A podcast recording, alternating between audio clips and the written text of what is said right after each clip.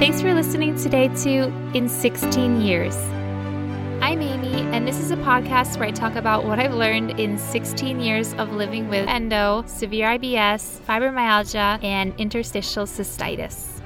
My name is Brittany, and I live with celiac disease, anxiety, and my own hormonal fun. We hope this show will inspire you, empower you, and help you feel supported on your own health journey. Brittany and I are not doctors, dietitians, mental health professionals, experts on endometriosis, or any kind of qualified medical professional. So that means that none of the information we share on this podcast is medical or mental health advice.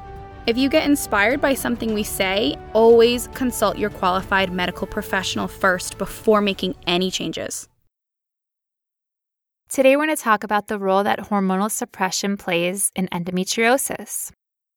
Now, hormonal suppression refers to all medical therapies such as oral contraceptive pills, Mirena IUD, Dienogest or Visanne, GnRH analogs like Lupron Orlissa Zoladex, and much more.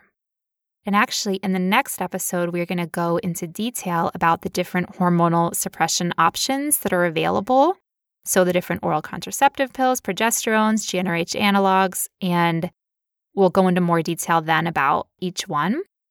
But today we're going to do a bird's eye overview of hormonal suppression because there are a lot of myths and misinformation around hormonal suppression. And we want to go over today what it can do and what it can't do so that we can empower ourselves to make fully formed decisions about our endometriosis treatment. We want to give you a pre summary of our episode right now. It's like a sneak peek, but a summary of the episode. It's like a too long didn't listen. Yeah, too long didn't read. It's like if you're going to click off in the next five minutes, we want you to hear this really important. Yes, at least bunch. stay for what I'm about to say. we'll tell you when you can click off. So the too long didn't listen is hormonal medication for endometriosis may help your symptoms. May, not may. Will. We say may because it doesn't actually help everybody. That's sad. And in fact, some people find that using hormones are actually intolerable and they feel worse while they're using them. I know that was true for me. And me. Also, most people find that once they stop their hormones, any of the pain or symptoms that may have been relieved by them tend to typically return quite quickly. And on top of that, hormonal medications can't remove any of the endometriosis that you have. Endometriosis can still progress while you're taking hormones. Endometriosis can still recur post surgery, even if you're taking hormones. Hormonal suppression is for symptom management only, but it doesn't treat or diagnose the disease, and it's not guaranteed to alleviate your symptoms. All right, so now if you want to click off and be like, oh, I don't want to listen to this episode, we'll miss you, but that's but you okay. got the important part. You okay? got the important news that we wanted to share. We're going to spend the next hour breaking that information down. We want to share a quote to start the episode from the research article, which is called Hormonal Therapy in Women of Reproductive Age with Endometriosis An Update. This is a 2019 article from Gheorghisan-Galateanu AA and Gheorghiu ML. And to quote from their article, they say, quote, Although the scientific community is trying to find an algorithm of treatment for endometriosis that can be universally applied, to date, there is no ideal drug that can prevent, inhibit, or stop the development of endometriosis. Almost all of the currently available treatment options for endometriosis suppress ovarian function and are not curative. End quote. So we wanted to pull on that quote from that recent research article just to back up what Brittany just said about how, you know, there is no ideal drug that can prevent, inhibit, or stop the development, stop the progression of endometriosis. And it's really good to see that in a research article because many of our doctors are not informed about this and they have this misinformation that X hormone or X medication, if you take it post surgery, to prevent your endometriosis from recurring. Or if you take X medication, it will clean up your endometriosis after surgery. It will clean up any endometriosis that was left behind in an incomplete surgery. And so, our doctors, many doctors have misinformation around what hormones can do. And this is detrimental to us, the patients. And you can find the link to that research article that we just quoted from, as well as many links for all of the research done for this episode and all of our episodes on our website, which is in16years.com. Amy and I also think that it's important to note that we're not anti hormones or anti medication at all. Oh, we're not? I thought we were. Seeing as we both take hormones, we can't actually be anti hormones. Oh, okay. You're right. I love my hormones. Yeah, I love mine too. yeah, we both take progesterone, so we're very pro hormones when they're needed. I take mine for PCOS, and Amy takes hers for perimenopause symptoms. So, as a result, we do believe that there's a place for hormones in endometriosis treatment, which is symptom management. And we're going to be talking further in depth about that today. Very in depth. Yes. Symptom management, not disease treatment. Symptom management. Mm. So, we support you and whatever choices that you make for your own body. But we want to make sure that it's an informed choice that we're always making about what we put in our body and that we understand what we're putting in our body's purpose and what it's supposed to do and what it can and cannot do. We want to make sure that whatever we're taking, we have a full understanding and are fully educated about the medication or the drug. I think it's two people who have totally been burned by their doctors. Maybe, probably not on purpose, but. But enough times that I'm starting to wonder. Yeah, we got like, ow, ouch, that burns. Yeah you know, as two people who have been told with various medications, oh, there are no side effects, or been overpromised what the medication can do that actually cannot do what the doctor said it could do. We are just on this mission to help others understand what medications for endometriosis, in this episode, we're going to focus on hormones, what they can and cannot do for endo, because they can do things, potentially help the symptoms, and they cannot do a lot of things that doctors tell us that they can do because these doctors are misinformed. And that's frustrating. That is really, really frustrating that we are not getting accurate information that we need from the person prescribing these medications. Like, that's just mind boggling to me, isn't it? Before we jump in, we just want to remind you that if this episode is helpful, please share this episode on social media. Please rate or review our podcast in your podcast app. And if you'd like to support us financially, you can buy us a coffee on our website in 16years.com. We put a lot of work into these episodes. And our main goal is to get the information out there to empower our community. So we would love if you would help us in that regard by sharing this information and then rating our podcast in your podcast app because it'll help others know that, that our podcast is valuable and worth their time. All right, let's start with a question, Amy. I hope it's about hormones. Oh, it is. it's topical. You ready?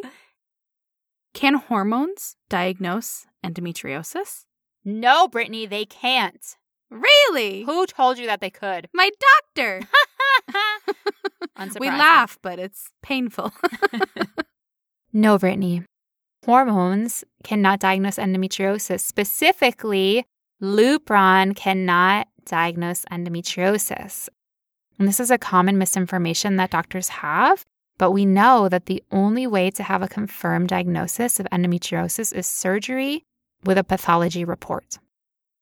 Doctors can suspect that we have endometriosis based on our symptoms, but if they suspect you have endo and then they give you a drug like Lupron and then you respond well to Lupron, as in you take Lupron and your symptoms reduce you know, your pain goes down your pain goes away. This is not a confirmation that you have endometriosis because what Lupron does is it puts you in a low estrogen state. It basically puts you into medical menopause. And going into a low estrogen state, there are various reasons why it could reduce your pain for whatever you're suffering. So, just because you see improvement in your symptoms on a medication does not confirm that you have endometriosis. Now, let me ask you the question, Brittany. Okay. Can hormones diagnose endometriosis? No. I learned. If only my doctors would too. All right, my turn. Can hormones remove or shrink existing endometriosis lesions? You might be surprised by this answer, but it's a no. It's a no. It's a no, no, no, no, no, no, no, no, no. Oh. Batman. It's a no. It's a no. Correct. Hormones cannot remove or shrink existing growths. We talked about this in the long saga that we did on Lupron the long saga. because Lupron marketing claims that it can reduce lesion size. Huh. But Dr. David Redwine pointed out in his 300 page report to the FDA, which is called Leuprolide, the D is silent. So it sounds like Luprolide. Yeah, we love a good pun. And Leuprolide is the name of Lupron. Lupron Yes. is the brand, and Leuprolide is the generic. In Leuprolide, the D is silent, which is the 300 page report he composed. After analyzing the data on Lupron, he pointed out that the study done to show that Lupron reduces lesion size was flawed because of a lack of specificity and the timing of the study. So, to give a quick summary of what this means and what he's saying, Yes, please do. is that basically the study did laparoscopies on the patients to look at the endo before using Lupron and within a month after completing the treatment. They use the revised American Fertility Society classification system, the 1 through 4 staging system. And there's a lot of problems with this staging system, as we've talked about, and it's been criticized for being very arbitrary in the points assignment, also putting a greater focus on scar tissue, not being easily replicated between one surgeon because they might stage you at a 1, another one might stage you at a 2. Yet, this is the staging system that was used to compare the before and after treatment results. It's also been shown in studies that some endolesions can temporarily appear smaller or like they've regressed while a person is on the medication. To quote Dr. Redwine in his report, he says, quote, it has been shown that the visual appearance of endometriosis at the end of GnRH agonist therapy may seem improved, while three months later, it can seem worse. This indicates that some of the visual changes associated with endometriosis, such as adjacent capillary bleeding, inflammation, and swelling, may regress during treatment. However, once the drug wears off, the disease becomes more active once again and the surrounding visual changes can recur. All of this happens without anything being done to the endometriosis itself. End quote. Well, there you have it, people, from the mouth or the written word of Dr. Redwine himself. expert excision surgeon and world renowned expert in endometriosis. Dr. Redwine also references a study here with a name that pretty much tells you what the study entails, which is always helpful. So it's a 1987 study by J.L. Evers called, quote, The Second Look Laparoscopy for Evaluation of the Results of Medical Treatment of Endometriosis Should Not Be Performed During Ovarian Suppression, end quote. Oh, so when they do the second look, it should not be performed during ovarian suppression, like when a person is taking Lupron or just finished taking Lupron. Correct. It's it's like the idea of if I Oh. like get, you know, hit with a, a baseball on the head. I don't know why I picked that. Oh, wow. But you know when you get like a bump or like Where's an abrasion? Brittany going with this? like when you get bumped on something and you put ice on it, the swelling reduces, right? So if I were to look at it after I put the ice on and go, oh, the swelling's down, it's getting better. But then I take the ice away and an hour later the swelling's what? Right back to where it was, or actually even worse. So it's the same kind of concept when you're suppressing something with a medication, or in this case, what I'm talking about is an ice pack, it's going to look different than if you were to not do that. So in this analogy, Lupron is the ice pack. Yes. So if you're ice packing your endometriosis lesions, and then you look at them through a laparoscopy and you're like, oh, they look better. oh, they're all small and cute. Did they mention cute in No, the I study? hope Were they all like, oh, they're so adorable. They're cutesy, eensy, weensy babies. Oh, the little cutie wooties. And then you look a month later, like, oh, they're horrible. monsters. yep, yep. That's that's kind of what he's saying. and in that study by J.L. Evers, by the way, they state that performing a post-treatment laparoscopy within one month of completion of therapy will produce misleading results. They just flat out state it. Well, yeah, that's why the title is called It was the best title ever. I'm so appreciative. Second Look Laparoscopy for Evaluation of the Result of Medical Treatment of Endometriosis Should Not Be Performed During Ovarian Suppression. That's right there in the name. I heard you say temporarily appear like they've regressed, while the person is on the medication. I did say that. Yes. Ah, okay. Because what happens is that hormones can induce a like a quieted state of endometriosis, which can provide symptom relief. But endo still remains, it can still progress, and it can still recur post surgery. So the hormones are just like, shh, be quiet. They're all hiding. It's like a surprise party that nobody ever actually wanted. So they're all hiding in the closet. They're all in the dark, them. but they're still They're still there. there. Exactly. just turn the lights off, but you can't. it's like invisible ink. Even if you don't have the right light on it, it's still there. That's endo. And also something really important that we wanted to point out about drugs like Lupron and Orlissa is that that GnRH drugs actually affect only the hypothalamo pituitary gonadal axis. The who? I know, but wait, we'll get we'll get there. Wait, the HPG axis. yes, correct. The axis that your brain talks to your your brain and your ovaries talk to each other on this axis. That's They're all the like one. That's the pathway. axis or is it axis? Axis. I never say it right. Axis. The ovaries are all like, "Hey, what's going on up there?" And the hypothalamus and pituitary are like, "Yeah, make the hormones." And the ovaries like, "Should I make the Uh, right. hormones?" And then they're like, I need to be told what to do, please. yeah, you need to make the hormones. We're like, are you sure I should make the hormones? Yeah, you should make the hormones. and they just go back and forth all day long. And it's like, someone just make the hormones already. That's the problem. Nobody's making them. But yeah, the, the names tell you the hypothalamo, so hypothalamus, pituitary, and gonadal. So we have all three of those components in there. But the GnRH drugs don't affect the extraglandular sites of estrogen biosynthesis. the who? Amy, come on, get with the program. We know that estrogen isn't only made in the ovaries. News to me. No, it's not. Oh. well, then I forgot, Brittany. Well, now you've remembered, Amy. No, I haven't. Just tell me where it's made. Well, some of those extraglandular sites are things like your adipose tissue, your skin, and wait for it. Are you ready? Waiting. Endometriotic lesions. can make I their know. Estrogen. Yes, they can. So even if you go into a low estrogen state, endo lesions can make their own estrogen because they want that estrogen. They're like, They're little want. factories and they're just going to recycle it over and over and over to themselves. They're like, we want the estrogen. and we're going to get it. And the ovaries are all like, should I make the estrogen? And the hypothalamus pituitary, when you're on Lupron Orlissa, are like, don't make the estrogen. And The ovaries like, "Uh, can I make the estrogen? They're like, don't make the estrogen.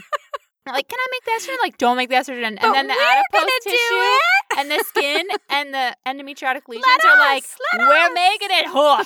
Ha! You can't stop us. Exactly. Yeah, we're gonna make it anyway. no one's gonna get in my way of making estrogen. You're like, the ovaries like, Nothing does. I want to be you, doll. I want to make estrogen. I'm sad. Too bad. You're cut off. Oh, harsh. Very harsh. So, we want to do a little bit more myth busting right now that doctors cannot use hormones, especially Lupron. And we keep saying Lupron, but it's just because doctors have been, That's the one they love Yeah. to say. and they've been fed a lot of misinformation about Lupron. And Lupron is one of the like main go to drugs for endometriosis, at least here in the United States. Doctors cannot use hormones, including Lupron, to clean up endometriosis. Oh, you got a little bit of endometriosis in there. Go get your spray. Get the good paper towels, the really absorbent ones. Swipe, swipe, swipe. Clean it up. Hormones cannot dry up endometriosis either.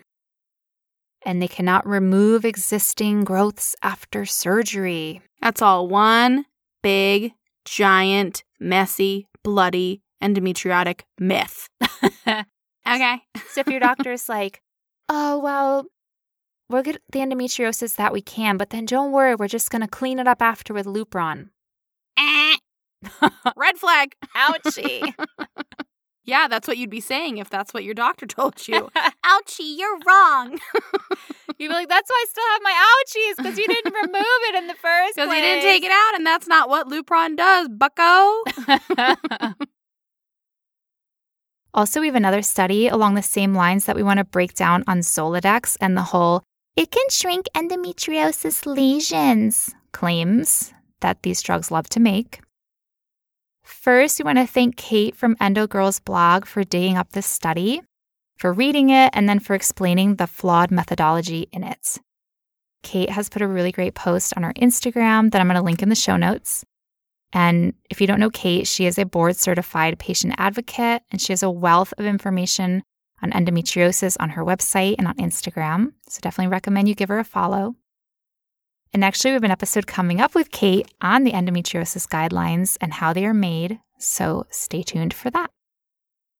So I spoke with Kate and I asked her if we could put her analysis of that study in this episode, and she said definitely yes. So, what she found was a study called an open randomized comparative study of the effect of goserelin depot and danazol in the treatment of endometriosis. And this is by Shaw R.W. from 1992 in fertility and sterility. And I want to point out that goserelin depot is Zoladex. So, this study was done on 249 patients. 175 received Zoladex and 74 received Danazol. The patients had before and after surgeries to grade their endometriosis against the ASRM scoring system. Oh, so you mean the one we just talked about in the Lupron study? The outdated one that's been criticized for being arbitrary in the point system and not easily replicable among surgeons who could put the same exact endo at different points and stages because of its arbitrary nature? that one? Yep. The one that doesn't even include extra pelvic endo, which is not rare? Yep. You mean that one? Yep. Oh, okay. Well, what they did in this study was they measured the diameter of the visible lesions, of visible endometriosis lesions in the surgeries, before and after surgery. And they added those measurements up. And anyone whose lesions had quote unquote shrunk by 50% or more were considered responders to Zoladex.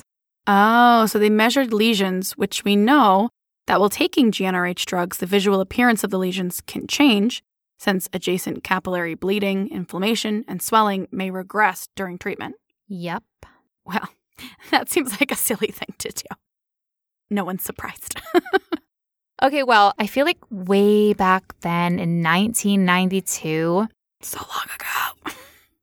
30 years ago. 30 years ago. Oh my gosh. I feel like they didn't know what the drug does. I feel like they didn't know that it just caused these temporary visual changes in the Oh. appearance. Like they're doing these Okay. studies and they thought like Well, we'll allow it then. I, it was I- 30 well, years I ago. I think they probably they truly thought that they were doing this like revolutionary. Oh, Mhm. this drug is resolving the endometriosis 30 years ago. How sad that they were so wrong. Like, that's actually kind of sad. I mean, talk about the need to update studies. Um, And not be using ones from 30 years ago. it's just funny because it's like, oh, we say that this reduces lesion size from this study, and then it's like, no further studies are done. Even though we learn new information, we're not going to update that study. We're not going to try again because we already proved it once. That's good enough, right? well, I feel like they would never do the study again because with the knowledge that we have now, 30 years later, it's more obvious, I think, that the methodologies would not hold up. Like back then, it, I feel like it was like, oh, revolutionary. Woo, we measured the diameter of the lesions and some of them, quote unquote, got smaller. You know what I think is really funny though is that when you think about Orlissa, which is a GnRH antagonist, and so mind you, that is different than a GnRH agonist because Zoladex and Lupron are GnRH agonists. They work differently on the receptor, on the GnRH receptor. So they both put you into medical menopause, but the way they work is a little bit differently. So it's not like quite the same, but I do think it is funny that with Orlissa, they didn't even try to make claims like this shrinks endometriosis. They just focused on this is for endometriosis associated pain. Like with Orlissa, there are no claims about how, oh, if you take this drug, it will shrink Dry your, right up. it will shrink your lesions. I'm sure there's doctors out there saying that because they're assuming that because that's what they were told about Lupron. But I just think it's funny that like AbbVie didn't try to make those claims because the methodology in these studies is flawed. so, anyways, the conclusion of this 1992 study on Zoladex was Are you ready?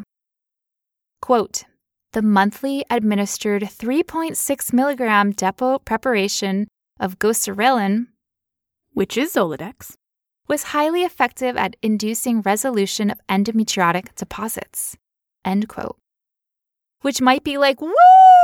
resolution of endometriotic deposits. But then when you look at the flawed methodology, it's like, um, no, but it's like, come on. All you did was look at the diameter of the lesions at the surface level. They didn't know the depth of the lesions. We know that endometriosis lesions have depth. That's why ablation and the burning of the surface of the lesion doesn't remove the lesion, and persistence and recurrence rates are very high with ablation because even with superficial endometriosis, the lesions can be into the tissue. Also, just like Dr. Redwine pointed out in the similar study done on Lupron, it's not just the lack of specificity in the study, it's the timing. The timing. Come on. Come on. Operate on these patients in a year's time and tell me what permanent effect Zoladex had on their lesions. Do it. I double dog dare you. I triple dog dare you. do it. I want them to do it now. Because it's like big whoop. Some of my lesions temporarily got smaller while I was on the medication. And some months from now? How are my lesions looking then? Are they resolved like you state they are? No. No. N-O. Niet. Nine. Non. No. I also wonder who did these studies. Because we know that endo can be very hard for the untrained eye to spot. So if they got subtler looking in appearance, then it's likely that some were missed. Even though they were still there, they became invisible. No, Brittany, they weren't invisible. They were resolved. Oh, hello. I'm sorry. I'm sorry. I'm sorry. There was complete resolution so silly of the me. endometriotic lesion. Silly, untrained, unscientist me. How very dare I? What were you thinking? I wasn't clearly. they should have taken biopsies. Yes. After. Yes. That's what they should have done. They should have taken a picture. Yes. Marked it in the picture and all the places where they found the endo before they started the treatment done biopsies. Then they could start the GnRH treatment. Then going back and repeating the first part of the process, the surgery again to identify all of the places where they think to the endo check is. how the GnRH drug did. How'd you do? Let us see. Instead of playing I Spy, I Spy with my little eye, maybe some endometriosis. I spy with my little eye some reduced endometriosis, and there's some spots where there is no endometriosis. Then they should have re-biopsied to make sure that the endo was actually gone. Biopsy baby. oh my gosh, they could no, but they should have taken a picture and they could use, like you said, As a map. Put, yeah, like a little Mhm. treasure map. Like they go on a little treasure hunt for the endometriosis, and they're like, oh, hmm, looks like there was prior to the medication a lesion. I don't know, three centimeters from the left uterosacral ligament, and then they go in and they're like, hmm, I spy with my little eye that it's no longer there. Get your I don't know what they take a biopsy with scissors or your Biopsier. your biopsy machine, yank out that tissue gently, Slice it off. put it under a microscope, Look and let us see is endometriosis still there or not? Well, another thing I think about is how much laparoscopic technology has improved in the last 30 years, that more endometriosis can be visualized today. So I would be very interested to see this similar study happening in today's time with expert surgeons with the advanced laparoscopic technology that we have and not just doing a second look laparoscopy after the treatment is done. Okay, yeah, do do one, do a before, do one after, use the map, use our little treasure map, but also do a second look surgery a year later. And I understand that they don't want to put patients under like you know, because in order to a surgery, like you have to do an operation. So it's really hard to get this kind of data, I think, but it's the kind of data that we need if we want to make these sweeping claims about how medication shrinks endometriosis. Like that is not a light claim. And people are using these medications and going through intolerable side effects because they've been promised that the medication will do something that the medication can't. So, this is very serious, and it's very serious to have studies that don't have flawed methodology to corroborate the claims that a drug is making.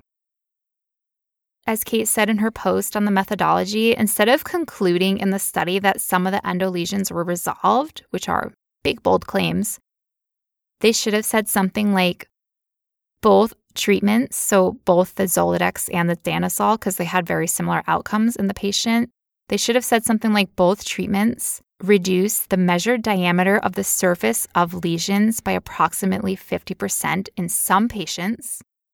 But the depth of the lesions was not accounted for, and therefore it is unknown if the deposit resolved. Feels much more accurate. Boom! And I forgot to mention this, but Dr. Redwine said in his analysis of the Lupron study that the makers of Lupron indicated that they didn't know what benefit there is to having a reduction in the ASRM score. So, as we said, like in these studies, they're looking at the staging system and the ASRM score and the points. But in the Lupron study, the maker outright said, like, okay, well, we don't know. Why does it matter? I didn't Yeah, know. I didn't bother to find out. Well, the lesions, you know, the ASRM points went down in some people, but but yeah, the maker said they don't even know the benefit of reduction of a score. So it's like, why are we aiming to reduce the score? We don't even know what that's going to do for the patient. Ooh, big whoop. My endometriosis points on an my out- precious point. on, an, ah. on an outdated, useless, arbitrary staging system went down, but I still have endo. And in most cases, my pain is still coming back if it even went away at all after I go off the medication. I feel like in our excitement, we bounced around a lot about that study. So, can you clarify when did they do the second look laparoscopy in the Zoladex study to see the treatment effects on the lesions? Within five weeks of the end of treatment. Okay, so we discussed that the JL Evers study stated that performing a post treatment laparoscopy within one month of completion of therapy will produce misleading results. And the Zoladex study had the second look laparoscopy within five weeks after. And the Lupron study had the second look laparoscopy within one month after. so basically, in the time period that the study said That you shouldn't do it. don't do the laparoscopy because it will produce misleading results. Yeah, like, yeah, we're gonna not listen to that. And I'm gonna scream how infuriating that is. Well, they probably didn't know. No, but still I'm still gonna scream how infuriating that is. And the other thing I want to go back to is you had said how different surgeons, different levels of experience, which may result in different ways of applying the ASRM system, the staging system, or overlooking subtle disease. Well, for the Zoladex study, there were 18 centers involved throughout Europe in the study. I'm clutching my pearls. So that's different doctors at 18 different centers. So the good thing is that the study said that usually, not always, but usually, the follow up laparoscopy was performed by the same clinician who did the initial first look laparoscopy. I'm sorry. I don't even know where to start, but I'm still stuck on the 18 different centers with different standards and different doctors, different levels of experience, and sometimes different clinicians doing the follow up. I'm aghast, agog, shook, shaken, horrified. All right, first, I will say that the study specifically said that everyone used standardized methods. oh, sorry. Um, sure. There is a standard method to experience level. Mm-hmm. Oh, but I mean, that's the thing is that, as Dr. Redwine pointed out, the specificity of using the staging system, you know, you would think it would be objective, but Tis not. yeah, it's not. And it's very, it's not easily replicated between doctors. So, Especially if you have one do it the first time and a different one do it the second time. I mean, they said usually. Okay, but still, I'm not going to take a vague usually. Is I know. that 50 50? Is that 20 I- I 80? know. I don't know. So apparently, multi center clinical trials are normal and there are several benefits to them. But I feel like in this case, as we know with endometriosis, the surgeon's well trained eye really does matter when it comes to identifying endometriosis. And so in the Lupron trial and the looking at the second look surgeries to see if they reduce the lesions, guess how many centers were involved? I almost don't want to know at this point. 22. okay. Yeah, I really didn't want to know. I really people are using this research to prove things. I really I just don't want to think about it. Oh, it would. It's just. It would be so funny if it wasn't so Horrifying sad Yeah. because it's affecting treatment. our lives. Mm-hmm. We also want to chat for a minute on some small studies where a few dozen people take hormonal suppression, such as progestins or oral contraceptive pills, for 6 to 12 months, and then their endometrioma size or deep infiltrating endometriosis nodule is monitored via ultrasound or MRI. A few of these studies, not all, have shown that the endometriomas that were being monitored reduced in volume. I know it seems like, oh wow, but Yeah, I'm over here like, oh wow. Hold your horses. Ooh, Hold your reduced in- horses. Yes, hold them. Oh, Hold them. stop that. hold them. Oh, I wish I brought a saddle. Well, 1st We're galloping through the horizon. I'm We're going to like, make them slow to a canter, okay? Woo, it had a reduction volume. Woo! wait, wait, wait, wait, horsies. First, those were small studies. And those small studies had conflicting results with other studies. Uh oh. The conflicting The horses results. are, are pulling up. The horses are all bumping into each other like bumper, Bumper cars. horses. These poor horses, leave them alone.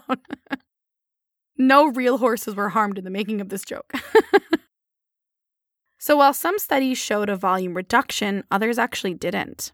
And additionally, any reduction in lesion volume is not predictable and not significant in the vast majority of cases. Not significant. Yeah. I'm just going to repeat the important words. And that isn't our conclusion. It isn't? Rather, it was a statement from a 2021 research article that looked over dozens A recent research yes, article. and it was looked over dozens of papers on oral contraceptive pills and progestins. The article is Endometriosis and Medical Therapy From Progesterones to Progesterone Resistance to GnRH Antagonists, a review by Jacques Donnez and Marie Madeleine Dolmans. And we put that in our show notes. Well, first, I want to go back to through. You said not significant and not predictable. And another thing is that a reduction in size to an endometrioma is likely due to a change in density of the endometrioma components or a slow leakage of the chocolate fluid. So, like we know that endometriomas are filled with fluid. That's why they're also called chocolate cysts. So, they're filled with like old blood and, and debris and stuff. Oh, not chocolate milk? Darn. How do they make chocolate milk then? I'm They said it wasn't the brown cows. Now it's not the chocolate cysts. Where is the chocolate milk coming from? And as we know, various studies have shown that endometriomas are rarely found by themselves, right? So when a person has an endometrioma, typically that person has more areas of endometriosis involved. So, you know, in the overall grand scheme of things, it's like, oh, okay, maybe this person's on a medication and there was a slight non significant decrease in volume. Well, that doesn't change the rest of your endometriosis. That doesn't change the severity of your endo. And I just want to point out, it's not like endometriomas go away. Like it's not you take the medication, you're like, oh my God, now it's just like totally gone. Ooh, it just got sucked up in the straw with the chocolate milk. Ooh, first it sucked up all the chocolate fluid and then it just like sucked up the endometrioma, like the cyst skin. Like it was like a, That's nasty. it was like a, when there's this like chocolate powder that congealed inside of your chocolate milk and you're just like, oh, choking a little like when you leave milk, hot chocolate out and it gets that skin on the top. That's your endometrioma cyst. you know, so that's why we're holding our bumper horses. Because your endometrioma is still there. Your endometriosis is still there, waiting to be removed by excision. Not to mention that the measurement of an endometrioma on an ultrasound is operator dependent. So, for example, two different people could measure the same endometrioma and come up with slightly different numbers. So, as they're measuring these endometriomas over time, if the measurements differ by a centimeter or two, it could look like the endometrioma shrank or grew, but in reality, perhaps the size was the same. So, the exact measurement really does depend on the operator. And Brittany and I wanted to bring that up because we think it's really important to talk about these studies and the flaws in these studies and the conclusions and viewpoints of other independent researchers about these studies because, you know, studies like these are often used to say these bold, untrue claims like, oh, look at this, hormones shrink endometriosis lesions, so take them to treat your disease. You don't need excision because this medication will do the same thing as excision. And that is just so misleading. And that's why we want to talk about more of the background information behind these false claims and these false conclusions. And I also think that there's a lot of assumptions around hormonal treatment that snake their way into how endometriosis is being addressed by doctors. Now we've changed animals, Brittany. We've gone from the horse to the snake. so, to give an example of this, on endometriosis.org, on their treatment page about progestins, it says, it's really good. Wait. it, I'm not sure I'm ready with that laugh. it says, it says. Oh. Thank you. trying to copy my snake sound. Yeah. Go ahead and hold the horses again. This is a really good one. Okay. Pull up horses. so here's a great assumption about how hormones work. And it says, quote, it is not yet fully understood how progestins relieve the symptoms of endometriosis, but they probably work by suppressing. Oh, wait, can I read it in a voice? Let me start over. Of course you can. Okay. It's not yet fully understood how progestins relieve the symptoms of endometriosis, but they probably work by suppressing the growth of endometrial implants in some way, causing them to gradually waste away. End quote. that makes me want to rip my hair out. It was even better when I read it the second time. Ugh. Okay, first of all, I'm incensed because that is an assumption. That is not a fact. That is not based in any data or science. That is just an assumption. I know. That's why I said there's a lot of assumptions with And the I hormone hate assumptions. medications. You know what assuming does? Make something out of you. Not me, because I don't assume. Ooh. I did not know that, but thank you.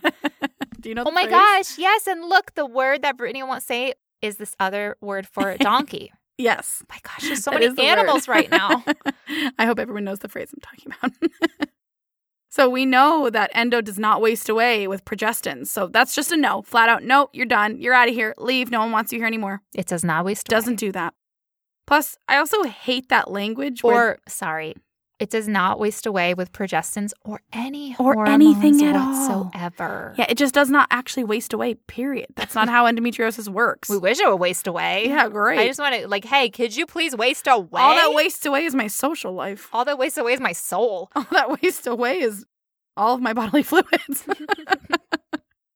I also really hate that language where they say, quote, endometrial implants. Like, I- I'm sorry, what? they are not implants. Like, somebody was like, okay, let's go in here and let's implant some endometriosis. Oh, hi, I'm retrograde menstruation. I'm just going to flow in there and just sew some implants into your body. Hope you like them. They're my gift from me to you. I know it's probably not how they got there, but I'm going to say it is. I hate that. Well, yeah, because implants implies implanted Yes, from it was put there by something. menstruation. Yes. And we call them lesions because it's better to say lesions because they are not implanted. Because implants have implication. Ooh, Ooh, that was But- a nice turn of phrase. I didn't do that on purpose. but lesions don't. They're just lesions. It's just like they're lesions, not like An from implant retrograde. with implications is not what we want here. And they are not endometrial because they are not the endometrium. Are you sure? yes, Are you really sure? I'm really sure. Yay! They are endometriotic lesions, not endometrial implants. I have no hair left at this point. I've actually ripped all of it out of my head and every other part of my body in my frustration. So I am like a dolphin at this point. Did you rip that out? was another animal. For did you rip out your chin hairs from PCOS? Oh yes, No, I- I would- that was where I started. those are the only ones that wouldn't come out. yeah, they're actually I have to tweeze those out. I can't rip them out. those would They're- not come out. They They're were like, we're anchored in my face. We're from testosterone. We're Yes. stuck here. yeah, forever. It's just frustrating that so much of the information around endometriosis and hormones and you know what they do and that's why we have so many myths is because it, so much of it is based on assumptions and misinformation and misleading studies and we really need to look at the facts. And one of the facts that we know like that's an actual fact is that a person, so now we're going to move on to our next point about hormones, is that a person can take hormones for decades, decades. And their endo can, first of all, and their endo still maintains its disease state. So, like, it doesn't go away, which is what we've just been harping on all this time.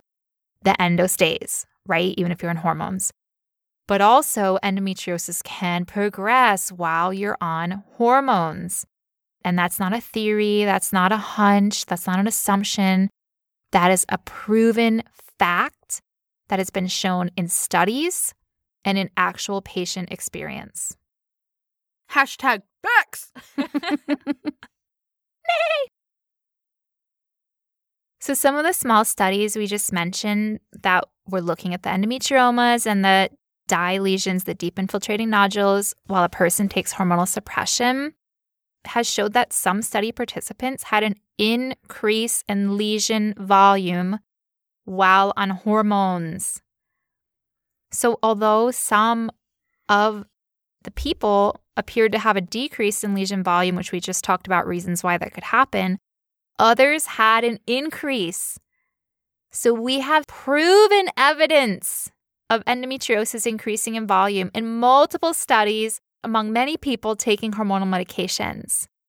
And that is why it is so important to combat the popular myth that taking hormones will prevent your endometriosis from progressing.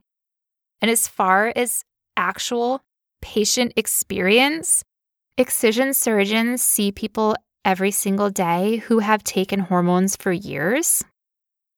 They see people who have taken birth control for 15 years. They see people who have taken birth control and had an IUD in at the same time.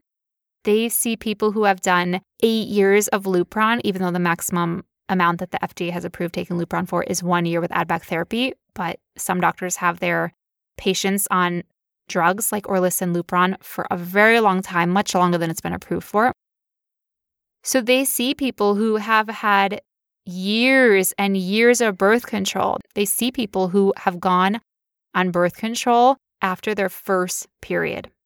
And they've been on birth control for 10 years and they have stage four disease. They have severe disease. They have bowel blockages. They have organs stuck together. So every single day, surgeons see people who have been on hormones for a very long time in some cases, and they have severe disease. So that's cool and all, Amy. But let's talk about why that's important. It's important because I said it's important. It's important because you said it, I think is what you were going It's important because I'm the one who share the information and I only yes, share important information. I know you do. Then why do you share so much information about your cats? Because that is prime important mm, information, no, Brittany. I'm going to have to disagree with you there.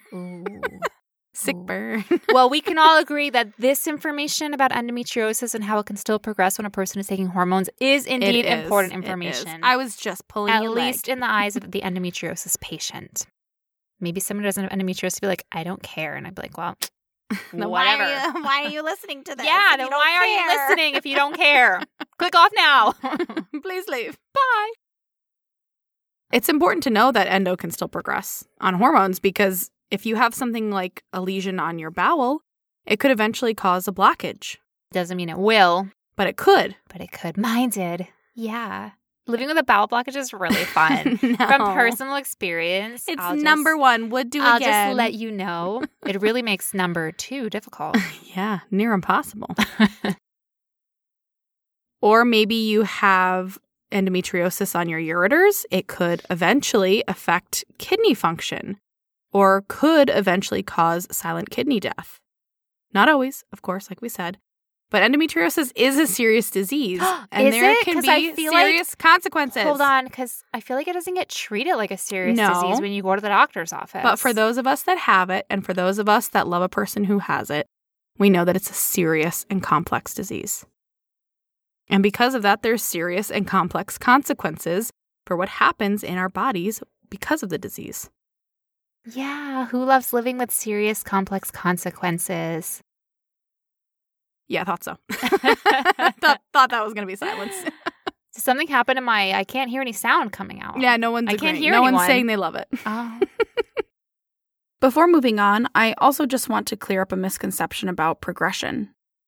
Just because your symptoms quiet down doesn't quiet that horse. I please, am. That Miss if you Ma'am. Get a hold of your horses. Hold your horses. Thank you. Just because your symptoms quiet down like Amy's horses does not mean that your endo isn't progressing. Your endometriosis can still progress even when you're asymptomatic. Sometimes we hear people say that they are on hormonal suppression and it's stopped their endo from progressing. And when you ask how they know their endo isn't progressing, they say they know because their symptoms went away. If your symptoms go away on a certain drug, that is amazing. Like, honestly, we are Ugh. so happy for you. wow, we are throwing you wonderful. a party. Wonderful. Oh, Symptom goodness. management working is wonderful. Ah. that is what we want. We want symptoms managed. We want symptoms to stop torturing us. But your endo could still be progressing. There's no way for us to know that it's not unless you are having laparoscopies to see what the endo is doing inside of you. and we're not having those laparoscopies. yeah, and and as we've seen, even laparoscopic studies have flawed designs and can lead to misleading results when it comes to monitoring lesion size. All right, Brittany, this is one that we commonly hear is that if you take these hormones post surgery, it will prevent recurrence of endometriosis. Can hormones prevent recurrence post surgery? All right, so no. Taking hormonal suppression does not prevent endo from recurring. Misinformation. Misinformation station. misinformation, Yes. Misinformation. Misinformation. Ah, beautiful. Applause. Misinformation. Misinformation. never gives up. It's like the misinformation that never gives up. Yeah, it's like you that never gives up. we want to give you information, not misinformation. It just gets worse. like your endo on hormones. yeah, yeah. But we're not. It's right what you said that some doctors actually insist that a patient go on hormonal suppression after surgery to prevent recurrence. Various studies following patients using post surgery hormonal suppression have shown that people using post surgery hormonal suppression can still have endometriosis recurrence. Okay, hamster. If the answer is yes, I want you to run on the hamster wheel. And if the answer is not yes, I just want you to sit in the wood shavings like you're doing. And then they'll be like, all seeing hamster. The hamster. Oh my gosh. Ask the question. The hamster is listening. They'll be like, okay, hamster. if I take hormones, will it prevent my endo from recurring? The little hamster gonna run into those wood shavings so fast. He's gonna bury his head in the He's wood shaving. He's gonna sit there and he's gonna go for like 20 minutes making little hamster noises like, no, you silly goose. It just look at you without blinking because I have no idea if hamsters blink. It will just look at you with its hamster eyes. This beady little hamster. eyes. It'll be like, "How'd you ask me a question?" hey, With I such mean, an obvious answer. he gave better medical information than I received for my first suite of doctors. So I, for one, vote for Mr. Hamster as the new president of ACOG, okay? Let's just put him in there. Now, Hamster wants to point out that various studies have shown that endorecurrence rates are low in the hands of an expert. In the hands of an expert, very important, the surgical skill that the doctor has.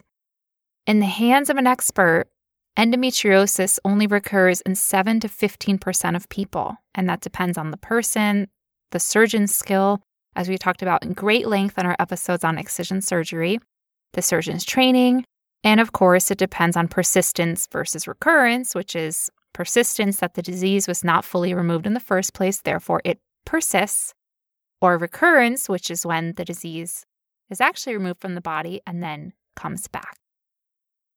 But recurrence is not dependent on using or not using post surgery hormonal suppression.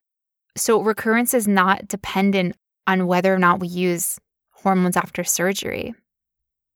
Various studies have shown that patients who had excision and did not use hormonal suppression after surgery were operated on sometimes later, and no endometriosis recurrence was found. Okay, so just to make sure we're all clear, it's possible to have excision surgery, take post surgery hormonal suppression, and have recurrence. Yes, the hamster is running rapidly on his wheel. Squeaky, squeaky, squeaky, squeaky. Hamster's like, yes, you can take hormones and still have recurrence. Yes.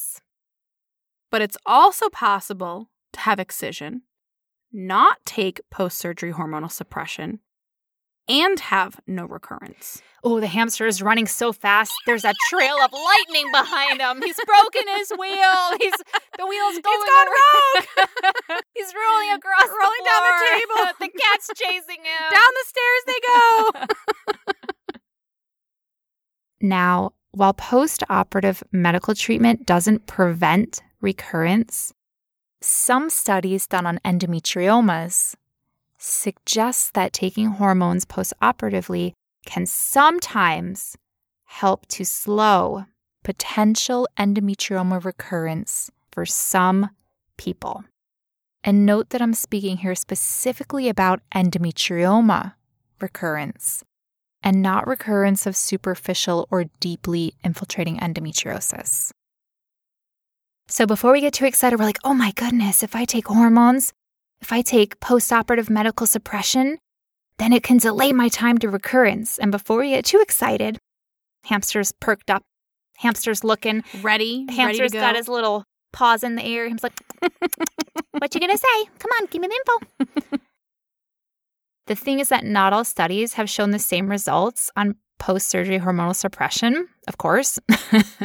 studies are mixed. The studies are not all showing the same results. And so some have found that post surgery hormonal suppression doesn't appear to play a significant role on postoperative recurrence rates for endometriomas.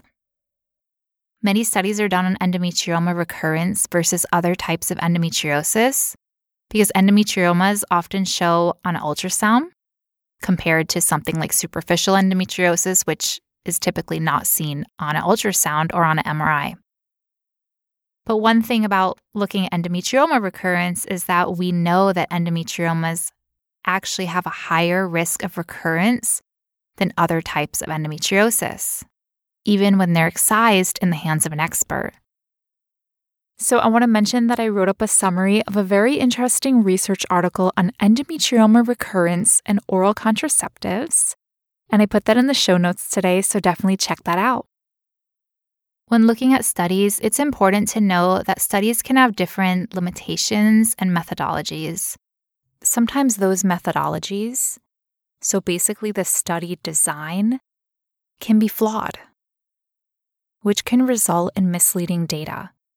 Another thing with studies is that some studies define endometriosis recurrence as visualization of an endometrioma on an ultrasound or MRI, and other studies define endometriosis recurrence as the return of pain symptoms without actual visual or histological proof of endometriosis, which, in my opinion, is quite different than actually like seeing endometriosis, for example, on ultrasound, because pain and other symptoms can return without the endometriosis lesions themselves actually recurring. Pain coming back is not the same as endometriosis lesions coming back. And treating it as such skews the data. You know, not all pain is endometriosis pain. Another thing the studies is that it's hard to know if complete or incomplete excision was done in the surgeries. Are patients having actual recurrence or are they having persistence? And there are also studies done that are quite old.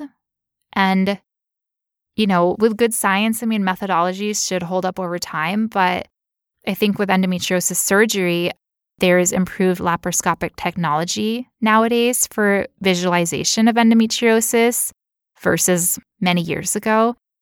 So that can help surgeons see more disease and therefore remove more disease. So these are just things to show that studies have different limitations, they have different methodologies. Studies use different types of hormones, studies have different follow up periods. Are they following up trying to see endometriosis recurrence six months after the surgery, one year after the surgery, two years after the surgery? They have different definitions, like we said, of what is endometriosis recurrence.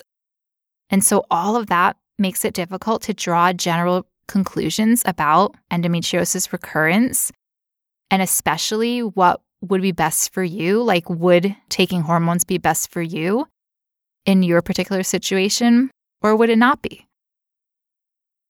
We have no solid proof based on good research that hormonal suppression prevents recurrence of endometriomas or other types of endometriosis.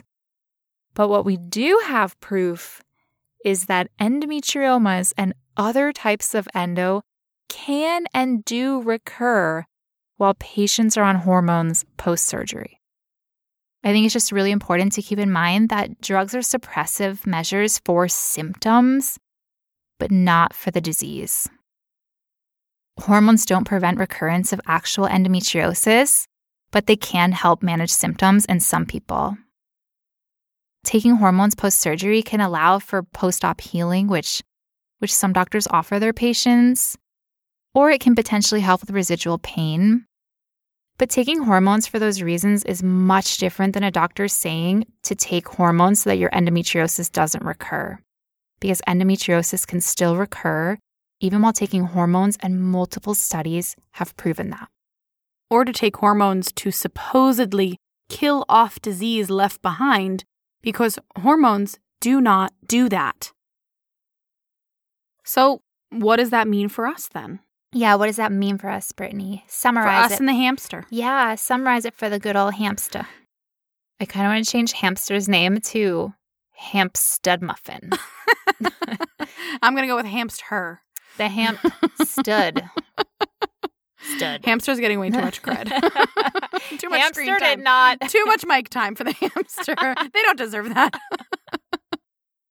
Is this a hamster with endometriosis? In that case, we could pay attention. All right, fair. Okay, to the we hamster. hold space for all creatures and beings with endometriosis on this podcast. Even if they have endometriosis given to them by scientists. I was about to say, even if they're mice who don't have real endo, we still hold space for them here. Okay. Anyone who has real endo or not real endo, You're welcome. but for now, we will talk about why this matters and what it means for us. The decision to use post surgery hormonal suppression is a personal one, between you and your doctor and your hamster. or just you and your doctor. and some doctors insist that you should take it to prevent recurrence, but we know it doesn't prevent recurrence. And if all of your endo is removed, you may not even have recurrence since recurrence rates are only 7 to 15% after having excision with a surgeon who is highly skilled in excising endo. Also, if you're a person who has a lot of side effects and adverse reactions to hormones, you may be putting yourself through negative side effects for no potential benefits. I love how you broke that down for us, Brittany. It's a sad truth. I feel like that became much more clear to me. Another thing to keep in mind if you decide to use post surgery hormonal suppression is that there is no magic hormone. Really? Yes, in Gosh, spite of I what your doctors like may believe. There are some doctors who really believe that some of these hormones are the best of the best and the top notch, and they're like, you have to take this hormone, and they're really it's going to be a miracle drug. Yeah, some of them believe that. so what you're saying is that my doctor's all up in my face. Probably not my face. They're probably sitting down. Being a little pushy or but a yeah, little like oh, you better. overly confident with the yeah, like oh, you should take this to prevent. Or you have to take this. Yeah, Yeah. You must take this to prevent recurrence. It's like, mm, first of all, we don't even know if I'm going to have recurrence. Did you do a good job, doctor? That's what I want to know. You're, Yeah. you're pushing the If hormones. you're so sure that I'm going to have recurrence, that speaks to your level of capability more than it does to my manifestation of the disease. Actually, doctor. You're here pushing the hormones. All right, let me bring hamster up in here. mean You Okay. know you didn't do a good enough job excising my endometriosis. Did you get all the endo or not? Because I'll take my chances with the seven to fifteen percent. How many colors of endo are there, doctor? How much do you know? Do you know about the peritoneal pockets? If they look at you confused, get out of there, run. well, you should do this pre surgery, but also post surgery is okay. well, the aim of post operative medical treatment is suppressing ovarian activity. And this can be done via oral contraceptive pills rather than the GnRH drugs like Lupronol or Orlissa. In fact, oral contraceptive pills have a much lower side effect profile than something like a GnRH drug, and you can be on oral contraceptive pills for much longer than a GnRH drug, which you should only be on for a short period of time due to the side effects. So, what you're saying is that we should be wary of any doctor telling us that we have to take, that we must take post surgery hormonal suppression to prevent recurrence, or of any doctor telling us that we have to use a specific hormone. Correct. So, it's our choice. We don't have to feel pressure or feel pushed to take a medication. And I know when it's coming from a doctor, it feels like that's the only choice. But we don't have to feel pushed or pressured into taking a medication, especially if we're not sure that it's right for us. Sometimes it's really hard to say no to a doctor. Absolutely. Sometimes I was like, yeah, um, sure, I'll take that medication because they're really insistent and because in their mind this is the right this is the way, right? Like this is the endometriosis way. Baby Yoda comes in like this is the way. Oh, baby Yoda. If baby Yoda was in my appointments with me, I'd be like, oh, little cutie. You want to operate on me, baby Yoda? I concur. You little cutie pie, you get all. You, you can you do get it. in my abdomen and I know you can do it. and you remove that endo. Hamster and Baby Yoda are best friends. But basically, it's our choice if we want to use hormones. And if we decide to use hormones, then it's our choice what hormones we use. All right, we have a great quote from Baby Yoda. Just kidding. I don't think. It's actually from Sun-Wei Guo, and it's an article from 2009, an article called Recurrence of Endometriosis and Its Control, which is a 2009 article by Sun-Wei Guo, published in Human Reproduction Update. And we think this quote is really good to summarize everything that we just talked about because we know we give a lot of information, plus there was a hamster, plus there was Baby Yoda. So that could have got confusing. Quote Moreover, even if post operation medication proves to be effective in reducing recurrence risk, it is questionable if all patients would require such medication in order to reduce the risk of recurrence. It has been reported that about 9% of people with endometriosis simply do not respond to progestin treatment. End quote. And then our final quote is quote, Therefore, so here's the big conclusion. Therefore, their use of post operation medication indiscriminately may cause unnecessary side effects and an increase in healthcare costs in some patients who may intrinsically have much lower risk than others, and in others who simply may, be resistant to the therapy. The identification of high risk patients who may benefit who may benefit the most from drug intervention would remain a challenge. End quote. You know, even if using hormonal suppression post surgery proves to have some benefit to the patient, we don't know who it would benefit. You know, if a doctor is insisting, like, oh, you should just go on hormones post surgery, it's like, well, yeah, maybe it'd be cool to do for everyone if there was no side effects and adverse risks to taking post surgery hormonal suppression. But, you know, for some of us, hormones make us feel horrible, they impact our mental health. That's why it's individual and that's why it's a personal decision. And that's why everyone has to evaluate their own situation. But there's no one size fits all. And there's definitely no, you have to take this post surgery hormonal suppression to prevent recurrence. I wanted to go back for a second to highlight something you said in that quote, which was in regards to the 9% of people who don't respond to progestin treatment. And I wanted to bring it up because we're actually going to go into it in the next week's episode. But that 9% number of people who don't respond to progestin is actually much higher. And some studies even quote that it's up to 30% of people who don't respond to progestin treatment. That's a very big difference from 9%. So I know we've talked for a bit about post surgery hormonal suppression, but we're going to spend a little bit of time talking about pre surgery hormonal suppression. Hamster is ready and got the ears perked up. Perky, perky up. Perkity duppity. Hamster's like, give me the deets, or give me the hormones, or don't give me the hormones, You're going to find out. or run on my wheel. Hamster. screaming, running. But Can you imagine the poor hamster has a really bad visit with the doctor and wants to run away screaming from the doctor, but, But it's, it's on, a on hamster wheel. wheel. That's cruel. Mm. That's how it feels sometimes getting treatment in a medical system that exists the way it does, doesn't it?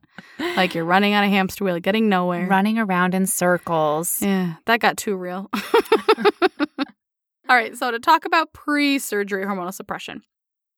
So, some studies suggest that preoperative medical treatment seems to increase the risk of recurrence. And this is like when you're on hormones very close to your time of your surgery. Yes. Not like, I was on hormones once. no, it means right up until surgery, you Five are utilizing ago. hormones. Yeah. This is like pre surgery, as in leading up like to days, surgery. weeks.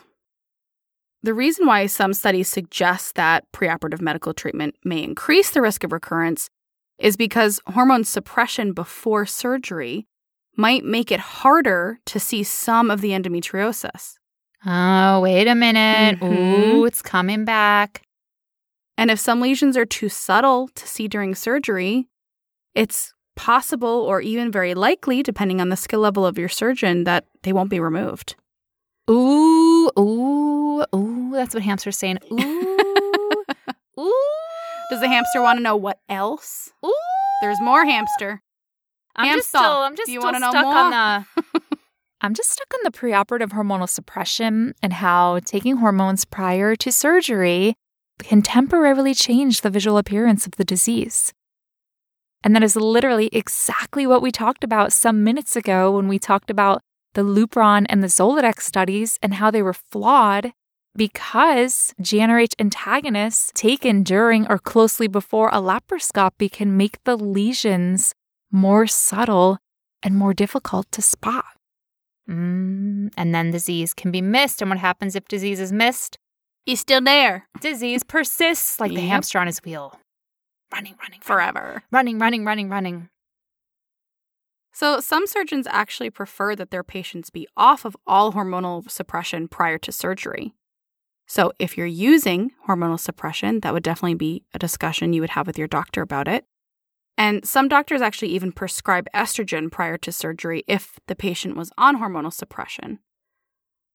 So, this is something to keep in mind if you're a person who's taking hormonal suppression and you are getting ready for excision surgery. And these are things to discuss with your doctor. So, again, it's not one size fits all. So, it's not like, oh my gosh, I was on hormonal suppression and my surgery is coming up. So, my doctor better put me on estrogen. It's all case by case and individualized, and it's going to depend on your case with your doctor. So, definitely you want to speak to your excision surgeon about these instances. I mean, they're going to, you know, they're going to ask you, are you on hormones or not? And they're going to know what they prefer and what they do in the different situations. So, these are things to keep in mind and to bring up if they don't. A lot of the myths that we have regarding endometriosis and the treatment are because so much weight is put on the outdated theory of retrograde menstruation. Yeah, retrograde menstruation. Because so many doctors and researchers believe that endometriosis comes from the menstrual blood flowing backwards into our pelvic cavity and then attaching there, and those bits of endometrium become endo. What if the hamster was sitting on the ovary and then wanted to run up into the uterus through the Mhm. fallopian tube and all that blood was going backwards? Because retrograde menstruation is a real thing. Yes. What's not a real thing is retrograde menstruation turning into endometriosis. You know what? There's probably there, okay. There's so much evidence against retrograde menstruation being the source of endo that for me it seems more likely that the hamster's the source of the endo than the retrograde menstruation at this point, based on evidence alone. Okay, I have no evidence contrary that it's not a hamster, but I do have evidence contrary that it's not retrograde menstruation. the hamster's running up the fallopian tube and all this blood is gushing in the hamster's face. Yep. The little hamster, little guy's wearing goggles. Would be so cute. Little guy's wearing goggles, like I'm gonna get there. And the wave of cr- the, the actual crimson tide Yes. is trying to knock this hamster over, and the hamster's like, I'm gonna get there. Oh my. And then his gnawing and everything. Yeah, that that makes a lot of sense actually. Let's Do have somebody study that. Do you feel like the theory of retrograde menstruation has so many holes in it? It's like been gnawed on by a hundred hamsters at this point, and Yes. it's just like full of holes. It's like the It's like a- Swissiest Swiss cheese. It's like a hamster was given a block of cheese and was like, mm, and that cheese was retrograde menstruation. yeah, I agree with that. Scientists really like let go, embrace new things, embrace new ideas, open your horizons. But I think part of it is that what it comes down to is that general gynecologists, and by general gynecologists, we mean doctors who are not excision surgeons, doctors who are not seeing endo day in and day out, doctors who are OBGYNs who are delivering babies, who are doing pap smears, who are doing, you know, other important OBGYN work that is not eat, sleep, live, and breathe endometriosis. They're not seeing a lot of endometriosis patients in their practice. So the endometriosis patient comes in and it's kind of like, eek, there's an endometriosis patient here. And I really, mm, um, hmm, it's like, how do I treat this patient? Pull out my tiny little toolbox. That's all I got. A little, like itty bitty, made for like toys toolbox. That's made what they for a hamster size. Yes, that's all they got. And it'd be really great in that if in that toolbox they referred the patient to a more expert doctor in endometriosis, such as an excision surgeon. That could be the only thing in the toolbox. God, that would be be- happy. gosh, that would be a little button. They open the toolbox and it's a tiny little button that refers them to somebody who actually knows what they're doing. that would be amazing. But instead, in that tiny little toolbox, that tiny little toolbox is filled with what they've been taught, which is a miseducation about endometriosis. You know, so many doctors are given a 20 minute lecture. They're taught that endo is the endometrium. I actually saw on Instagram someone who I follow is studying to be a nurse, and she put up a post of her medical textbook and the chapter on endometriosis. And it literally said endo is the endometrium from Russia administration with a diagram showing the uterus. That's all they got, folks. That's that's why we have such a problem. and this is 2021. And that was her textbook for the semester. And she has endo. And she was like, uh, I. uh, Wrong answer. Gonna go cut that out of every book. You know, in some Can ways, you, I ima- almost can you imagine you just open your medical there's just textbook a chunk missing. and there's just like five pages. They're probably not even five pages. a paragraph endo. missing. They're just like you go and you cut in and you cut it. What if you cut it out in the shape of a uterus? yes, yes. so like there's a hole in this page and it kind of looks like the uterus. I honestly, in some ways, think it would be better for that information to be missing and for them to learn nothing at all than for them to learn something that they take as absolute truth. It's actually more damaging to have misinformation than no information. What if Brittany and I were teachers in some prestigious medical college and we were like, this is endometriosis one by one taught by Amy, Brittany, and Hamster. the hamster draws the diagrams on the chalkboard for us. the hamster is like listening very carefully. And if it hears anyone say that endo is the endometrium, it just like runs over and nibbles on their ear. It's Until just the like, end of the class. no. Yep, I like that idea. Basically, we have all of these general gynecologists who don't have the skills that they need, the education that they need, the expertise that they need to treat this extremely complicated disease that is endometriosis. So they don't have the skills, they don't have the expertise, they don't know to refer because they're working with the information that they receive. They've been told by sources of misinformation, they have come to understand that, oh, when I have an endometriosis patient before me, my toolbox is hormones, especially Lupron and Orlissa, and we're going to talk about that in the episode on Big Pharma. But my toolbox consists of a hysterectomy, which we know is not a treatment for endometriosis, but that's what's in the toolbox of many doctors. So we have the hysterectomy, the hormones, or the whole period pain is normal. Well, I guess or the, the gaslighting. I guess the gaslighting is not in the toolbox. That like prevents the doctor from opening the toolbox. Yeah, the gaslighting is actually the lock on the toolbox. they have to gaslight you a ton and misdiagnose you with anxiety without doing any kind of psychological workup in order to even get into the toolbox. yes. So I guess props to the doctor who actually opens the toolbox, even though the tools in the toolbox are not actually tools at all. Really outdated and They're just thrown away. band-aids. Yeah. But props to the doctor who opens the toolbox and doesn't just dismiss you and turn you away for being hysterical. What a door prize. what a perk. Honestly, we have talked about this so many times, but every single time that I talk about this, I become infuriated. Because you know what? All this misinformation affects our lives. This is the reason why we can't get diagnosed for 5, 10, 15, 20 years. This is the reason why we have hysterectomies that are unnecessary in some of our cases, not all of our cases who've had a hysterectomy. But this is the reason why we are suffering on hormones or taking things like Lupron without being informed that there's potentially irreversible permanent side effects. And then maybe we are suffering from those irreversible permanent side effects because the doctor just whipped out the things in the toolbox and was like, this is what's in the toolbox. And that toolbox should just be thrown in the garbage. It's not a toolbox, it's a little box of band aids. It's a little box of torture devices. it's a torture kit, not a healing kit. I thought the oath was first do no harm. What was what was that about? What if they just opened the toolbox and like 50 hamsters came out? 50 tiny itty bitty grain of rice sized hamsters. I'll take that toolbox. That's fine. Now it's my turn to be a little incensed, okay? And mine is going to be catapulted off of the question as to why we're trying to combat misinformation about hormones. yeah, Brittany, tell us why. Because hormones aren't sugar pills, they don't have no effects. Hormonal suppression has effects on our bodies, serious ones. Whether it be an oral contraceptive pill or Lupron or Dienogest, hormones do affect our bodies in a serious way. Many people find Lupron to be intolerable or they regret taking it after long term symptoms appear. Others find that oral contraceptive pills or progesterone severely affects their mental health to a point where it causes them to have clinical depression or anxiety. Hormones that put you in a low estrogen state, all those can affect your bone mineral density. That's serious.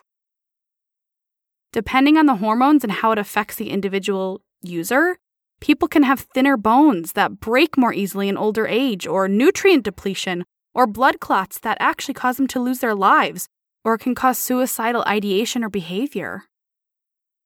And that isn't to scare everyone and say, Okay, I'm feeling. don't take hormones, it's bad. I'm feeling scared. Don't, we're not saying that. Hamsters cowering inside of my. We're all cowering a little he's bit right now. cowering inside of my shirt. He's between my boobs, which don't, you know, they're not big, so they don't touch. So he's like, "There's a lot of space. I'm not feeling safe right now. Needs to be comforted. Let me- Drop him in here. I'm gonna I got push. more room. I'm gonna push him. Let me put him in Brittany's. Brittany's I got less room. It's more com- comfortable in here. Hamster's like, I'm hot and I can't fit. I'm suffocating.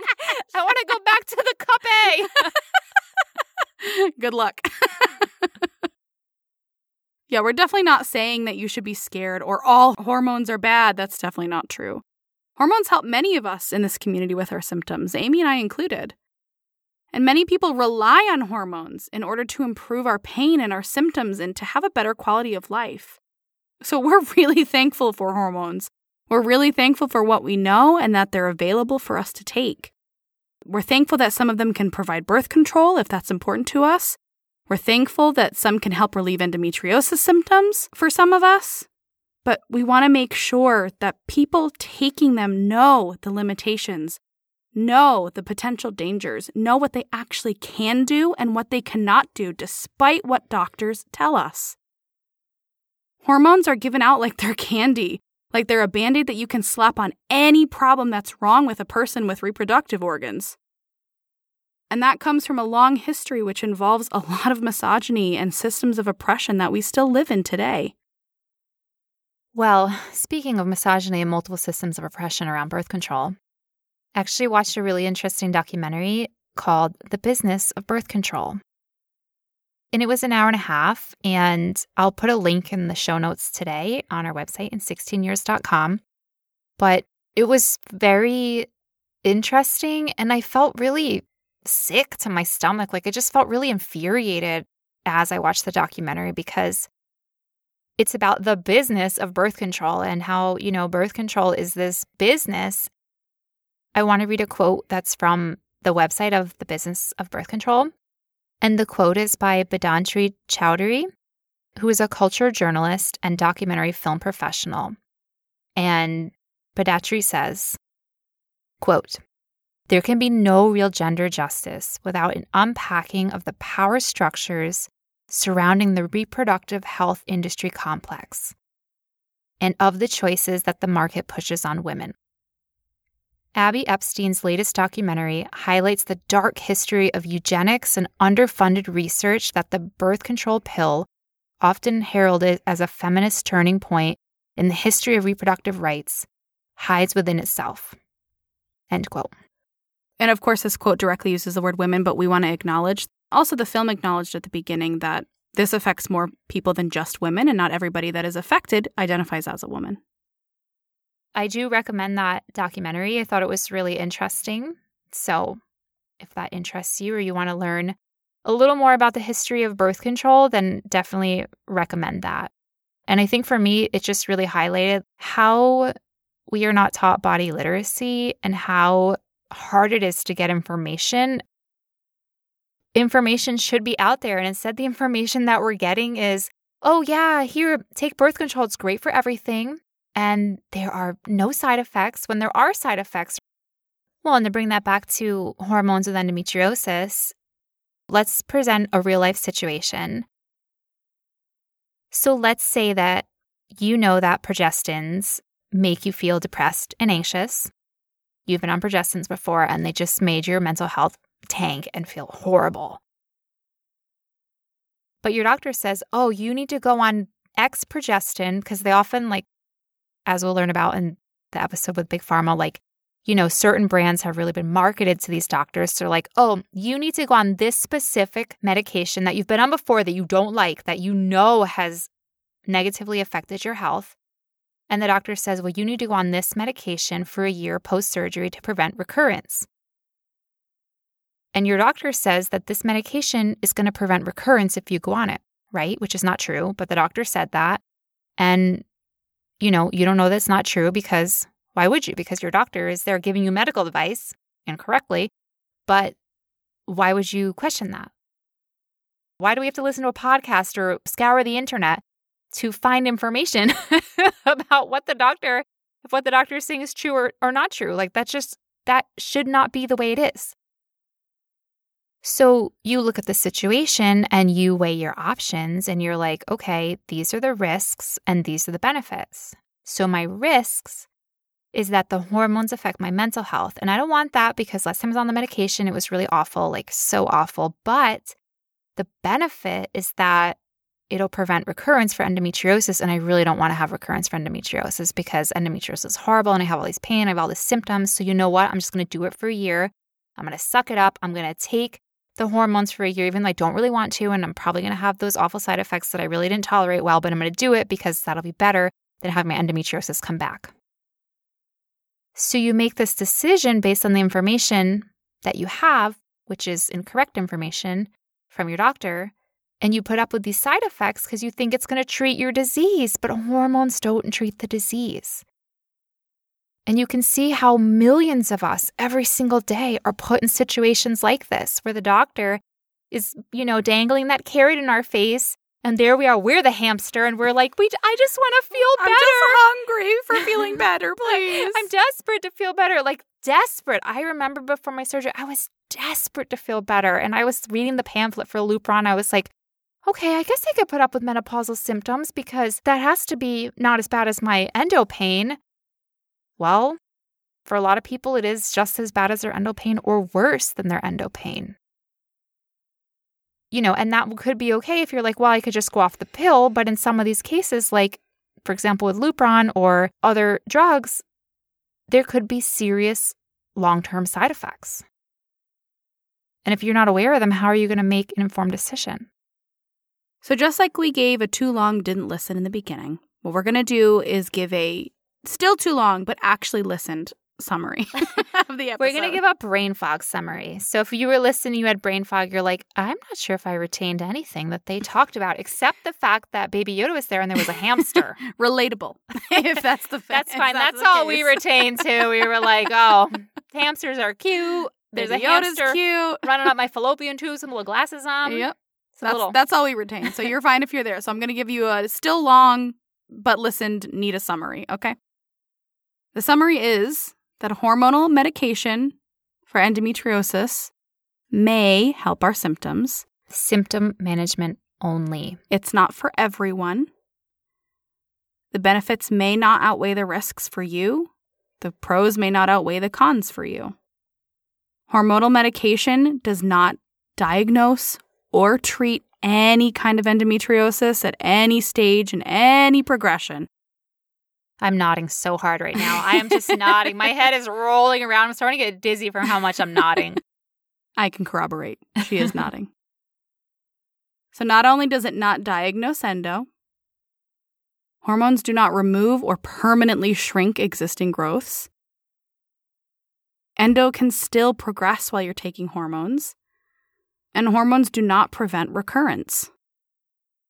And hormones are not one size fits all. And there's not one magical hormone, the one magical hormone that's going to do it for you. No, that's called marketing. And hormones are not sugar pills without their heavy risks. And one size is not fits all. Hormones are not a default for post post surgery. They're not a default at any point in your treatment. You don't ever have to take hormones, or maybe you would like to. But regardless, the choice lies with you, and it's important for us to be equipped with all of the knowledge about what hormones can and cannot do in terms of the endometriosis in our bodies. And with that knowledge in mind, we're able to make the most informed decision possible when it comes to taking a hormonal medication. So, next week, we want to talk about hormones more, more about hormones. We want to go over the different types of hormones oral contraceptive pills, progesterone, progestins, GnRH drugs. We want to talk a little bit about efficacy and types and side effect profiles. So we want to just dig a little deeper into that. So we want to leave you with a question today. If you could choose between a hamster running up your fallopian tubes or a hamster nibbling on your peritoneum, Um, which one would you choose? uh, they both sound terrible. Is there a, a neither option? Is there a just hold and pet the pa- hamster and make make the hamster feel nice? Where's that option? You're like, here, little hamster, you're so cute. Don't run up my fallopian tubes or nibble my peritoneum. what question do you want to ask the hamster? If the hamster runs on the wheel, the answer is yes. And if the hamster buries its head in the wood shavings, the answer is no. This Groundhog Day hamster. So thank you so much for listening to our episode today. We are on Instagram at in 16 years of endo. We are on the website in 16years.com and all the sources that we used in our episode, which was many sources with really great reading about hormones and articles from 2019, 2021. So, you know, up to date recent research articles and reviews of research articles is there if you want to check out everything that we talked about today and read it for yourself, which we highly encourage. Thanks so much for listening.